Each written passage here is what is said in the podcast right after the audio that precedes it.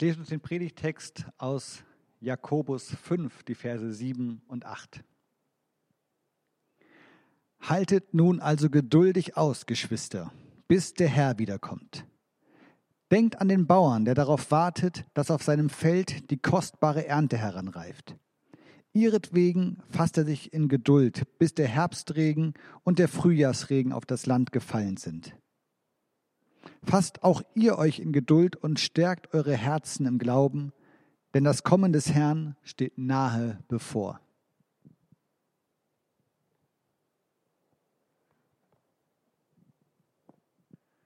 Liebe Geschwister, ich bin kein guter Gärtner. Ich habe nicht das, was man wohl einen grünen Daumen nennen würde. Ich mag zwar Pflanzen gerne, aber wenn ich ganz ehrlich bin, muss ich sagen, ich kann gut mit Kakteen. Ich kann gut so mit Pflanzen, die nicht allzu viel Pflege und Aufmerksamkeit brauchen, die auch damit zurechtkommen, wenn sie mal eine Weile nichts bekommen von mir. Tatsächlich äh, habe ich da trotzdem auch eine Erfolgsgeschichte zu verzeichnen. Ich habe mal Besuch gehabt von einem Freund von mir und der wiederum ist ein großer Pflanzenfreund. Der hat viele Pflanzen bei sich zu Hause, der kümmert sich äh, ganz hingebungsvoll um seine Pflanzen und dass es ihnen gut geht und dass sie am richtigen Platz stehen und welche Pflanze wie viel zu trinken braucht und so weiter. Der hat den grünen Daumen auf jeden Fall. Und der war also zu Besuch und der sieht dann auf der Fensterbank bei mir eine Pflanze stehen und sie blüht gerade. Und er ist ganz begeistert davon und sagt, er hat diese Pflanze auch bei sich zu Hause und seit Jahren versucht er sie dazu zu bringen, dass sie mal blüht. Er kümmert sich ganz viel um sie und er gießt sie und er macht und tut, aber sie blüht einfach nicht. Und wollte jetzt von mir wissen, wie ich das denn hinbekommen habe, dass sie blüht. Und da konnte ich dann glänzen mit meinem Wissen und konnte sagen, einfach mal dieser Pflanze auch mal ganz, ganz lange Dürreperioden einräumen und dann aber ganz viel und viel zu viel Wasser auf einmal gießen. Aber dann auch wieder lange nichts. Das ist der Trick. Aber abgesehen davon, mit Pflanzen habe ich es nicht so sehr. Und darum verstehe ich ziemlich gut, worum es hier in diesem Bibeltext geht in dem ja der Bauer genannt wird und von seiner Ernte die Rede ist, davon, wie er die Ernte einholt. Nicht etwa darum, weil ich selber so gut mit Pflanzen könnte, das habe ich euch gesagt, sondern ganz im Gegenteil, gerade weil ich es ja nicht kann und darum aus meinem eigenen Unvermögen heraus weiß, welche Hingabe nötig ist, damit das geschehen kann, dass eine Pflanze gut wächst und gedeiht. Oder in dem Fall von dem Acker von den Bauern unglaublich viele Pflanzen, die da wachsen und gedeihen sollen. Denn die Realität ist ja die, damit so ein Acker wächst und gedeiht und damit der Bauer die Ernte einholen kann, da braucht es mehr als einfach nur geduldig zu sein. Hier in diesem Bibeltext habe ich gelesen, äh, heißt es, denkt an den Bauern, der darauf wartet, dass auf seinem Land die kostbare Ernte heranreift. Ihretwegen fasst er sich in Geduld, bis der Herbstregen und der Frühjahrsregen auf das Land gefallen sind. Also Geduld ist für ihn erstmal wichtig. Aber eins kann ich euch aus eigener Erfahrung sagen, es ist definitiv mehr nötig als einfach nur geduldig sein. Denn wenn man einfach nur geduldig ist und geduldig sein so verstehen würde, dass es heißt, na gut, dann muss ich ja nichts weiter machen, dann passiert aber auch nichts weiter. Dann passiert nichts. Wer einfach nur geduldig nichts tut, der wird, wenn dann der Frühjahrs- und der Herbstregen kommt, weder eine Früh- noch eine Späternte einbringen können. Es gehört viel mehr dazu, was ein Bauer tun muss, damit er auch ernten kann. So ein Acker, der muss gepflügt werden, der muss geeckt werden, es muss ausgesät werden. Möglicherweise, je nachdem, wo man so lebt und wie das mit dem Regen bestellt ist, muss man vielleicht sogar die Keimlinge gießen. Man muss Schädlinge vielleicht fernhalten. Man muss äh, die Saat düngen. Man muss Unkraut bekämpfen. Also es gibt jede Menge, was man so im Laufe des Jahres tun kann teilweise, aber oft eben auch tun muss, damit tatsächlich eine Saat aufgehen kann und was draus wird. Tatsächlich, glaube ich, hat ein Bauer eigentlich kaum Zeit darüber nachzudenken, dass er ja geduldig warten muss. Der kommt so selten zum geduldigen Warten.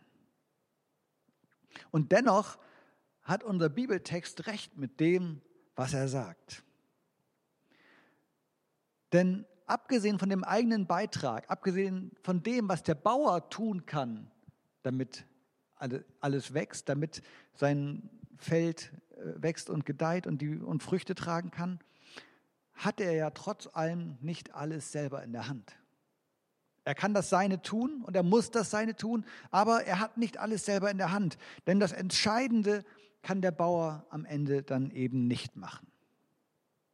Nämlich, dass Saat aufgeht, dass sie keimt, dass aus dem vermeintlich leblosen Samen, was ja so ein, ein kleines Körnchen oft nur ist und hart und vielleicht sogar mit einem Steinchen verwechselt werden kann, je nachdem, wie es aussieht, dass daraus Leben entsteht.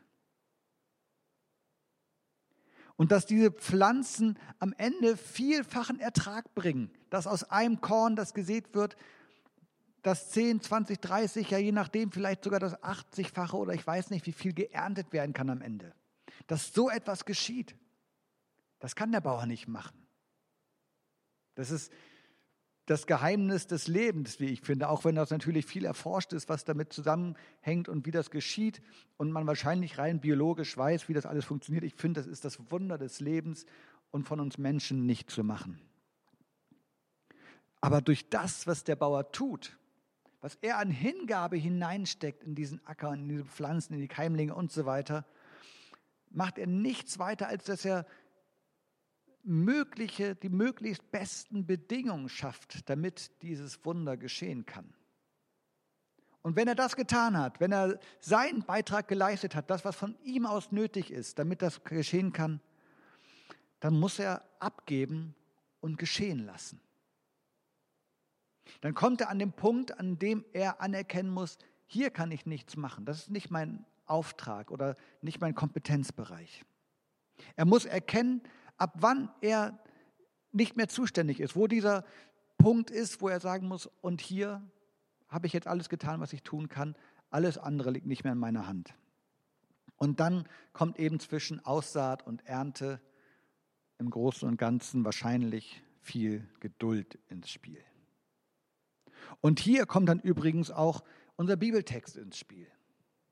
Übt euch in Geduld so heißt es, so werden wir aufgefordert. Haltet geduldig aus. Zweimal wird uns das gleich gesagt. In jedem Vers wird uns dieses Wort, diese Mahnung mitgegeben und diese Aufforderung.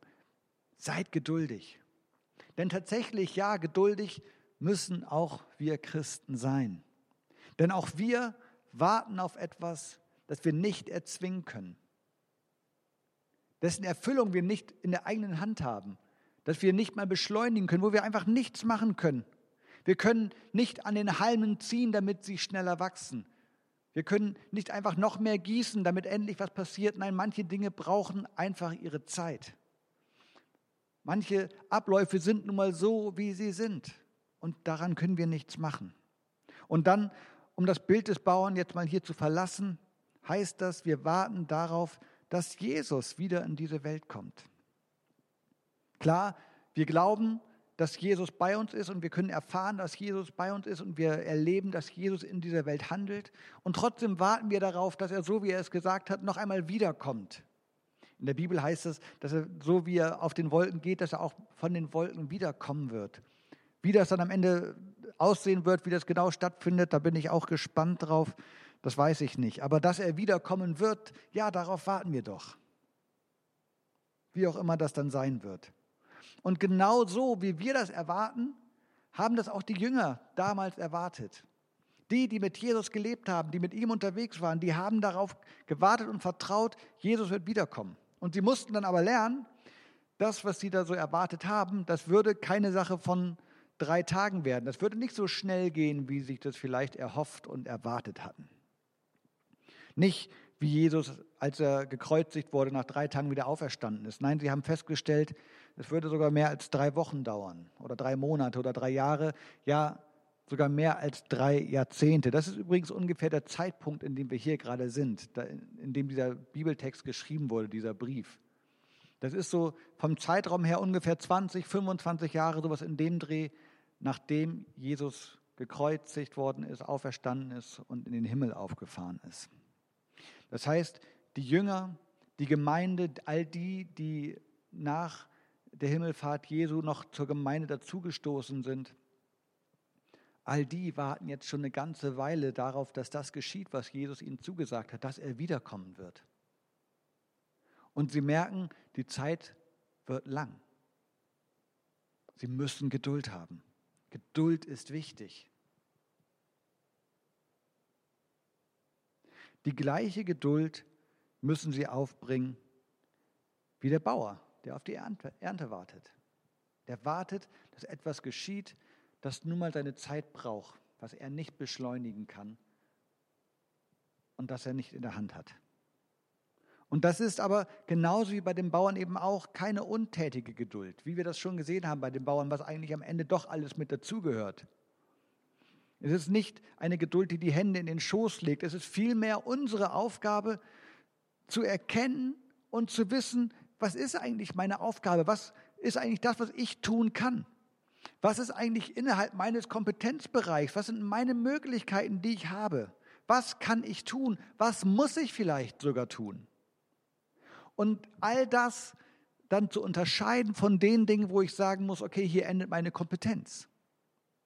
Das ist nicht mehr meine Aufgabe. Hier, selbst wenn ich wollte, hier kann ich gar nichts mehr tun. Was entzieht sich meinem Wirkungsfeld? Das ist zu, voneinander zu unterscheiden, aber das, was ich tun kann, das muss ich doch auch tun. Fakt ist, wir warten auf Jesus. Wir warten darauf, dass er wiederkommt. Wir sind Wartende, Advent, Ankunft. Ankunft, die gewesen ist und Ankunft, die sein wird. Fakt ist auch, wir werden ihn aber nicht herbeidrängen können durch das, was wir tun. Indem wir warten, können wir dieses Kommen Jesu nicht beschleunigen. Wir können ihn nicht äh, durch irgendwelche Gebetsmarathons herbeibeten. Wir können auch nicht alle Christen gemeinsam auf der Welt irgendwelche frommen Werke tun, damit äh, Gott endlich ein Einsehen hat und, und er jetzt zu uns kommt. Zumindest wüsste ich nicht davon, dass es so ist. Wir können es nicht machen, dass Jesus wiederkommt. Jesus ist ein Halm, an dem wir nichts ziehen können. Wir müssen Geduld haben und uns auf das Warten einstellen. Das fällt uns, ehrlich gesagt, vielleicht heute sogar noch etwas leichter als den Christen damals. Denn die, die Jesus noch persönlich gekannt haben, die mit ihm umhergezogen sind, mit ihm gelebt haben, bei denen wird ja diese Erwartung noch viel drängender gewesen sein, dass er doch jetzt endlich wiederkommt. Wir, wir sind ja schon in dem Wissen aufgewachsen, dass wir Wartende sind. Für uns, glaube ich, fühlt sich das ein bisschen anders an dieses Warten. Und das ist die Herausforderung, die sich für uns daraus ergibt, ist die, dass wir in diesem Warten nicht einfach nur so tun, als würden wir warten, aber rechnen eigentlich gar nicht mehr damit. Das ist die Gefahr, in der wir stehen, dass wir sagen, na gut, der ist jetzt 2000 Jahre nicht gekommen, machen wir uns nichts vor, morgen wird es auch nicht so sein. Aber woher wissen wir das denn? Können wir nicht wissen. Natürlich äh, könnte man jetzt sagen, naja, mit jedem Tag, der verstreicht, ist es irgendwie vielleicht statistisch unwahrscheinlicher, dass es jetzt genau dieser Tag ist, an dem er kommt, wobei ich das nicht weiß, ich war in Statistik auch nicht so gut. Aber die, die Tatsache, dass Jesus noch lange nicht gekommen ist, sagt nichts darüber aus, wann er dann jetzt kommt. Vielmehr müssen wir warten, in dem Vertrauen und in der Hoffnung darauf, dass er nun mal irgendwann wiederkommt. Und das kann morgen sein, das kann heute sein. Wir wissen es nicht. Es kann nächste Woche sein oder es kann auch in tausend Jahren sein. Wir wissen es einfach nicht. Und deswegen heißt es dann, werden wir aufgefordert, fasst auch ihr euch in Geduld und stärkt eure Herzen im Glauben. Denn das Kommen des Herrn steht nahe bevor. Ja, das war die Erwartung, nahe. Und sie haben tatsächlich erwartet, dass damit zeitlich nahe gemeint ist. Also dass es nicht mehr viele Jahre oder Tage oder Wochen dauern würde, bis Jesus kommt. Aber dieses sich ein Herz fassen, äh, die Herzen stärken und den Glauben darauf haben, dass Jesus kommt, das heißt letztlich nichts anderes, als dass wir diese Zeit des Wartens, bis Jesus dann kommt, weise gestalten sollen. Dass wir eben in dieser Zeit nicht die Hände in den Schoß legen und abwarten, was denn so passiert und nichts tun dabei, sondern dass wir tatsächlich schauen, dass wir das tun, was in unserer Macht auch steht. Und das, zu dem wir ja aufgefordert sind, das, was wir tun können und wozu uns Jesus selber auffordert in der Bibel, was wir von ihm lesen, was unser Auftrag ist. Und das heißt ganz konkret für uns Liebe zu üben, in der Art und Weise, wie wir, mit Menschen umgehen, wie wir ihnen begegnen. Dass wir Menschen so begegnen, dass sie erleben, dass Gott sie liebt. Vielleicht hat das jemandem noch nie jemand gesagt. Vielleicht können wir die ersten Menschen sein, die das jemandem sagen, hey, es gibt einen Gott und der hat dich lieb. Wir sind dazu aufgefordert, dass wir so leben, dass unser Leben einen Unterschied macht. Dass wir nicht einfach nur vor uns hinleben, sondern dass wir ganz bewusst uns Gedanken machen, wie wir unsere Lebenszeit gestalten wollen. Nämlich im Sinne dessen, was unser Auftrag zu leben ist nach Jesus. Dass wir für Menschen da sind, andere Menschen im Blick haben und schauen, was ist das, was ihnen gut tut und was sie brauchen. Dass wir die Einsamen besuchen, bei denen sonst niemand ist, im Augenblick maximal zwei Haushalte und fünf Personen. Aber dass wir die Einsamen besuchen, dass wir bei ihnen sind. Dass wir denen zuhören, denen sonst niemand zuhört. Es gibt so viele einsame Menschen, die jemanden zum Reden brauchen. Menschen, die niemanden haben, der bei ihnen vorbeikommt. Da können wir ganz praktisch Liebe üben. Das tut Menschen unglaublich gut, wenn jemand da ist. Dass wir nicht weggucken, wenn Unrecht geschieht, sondern dass wir Schwachen beistehen. Wer auch immer das sein mag.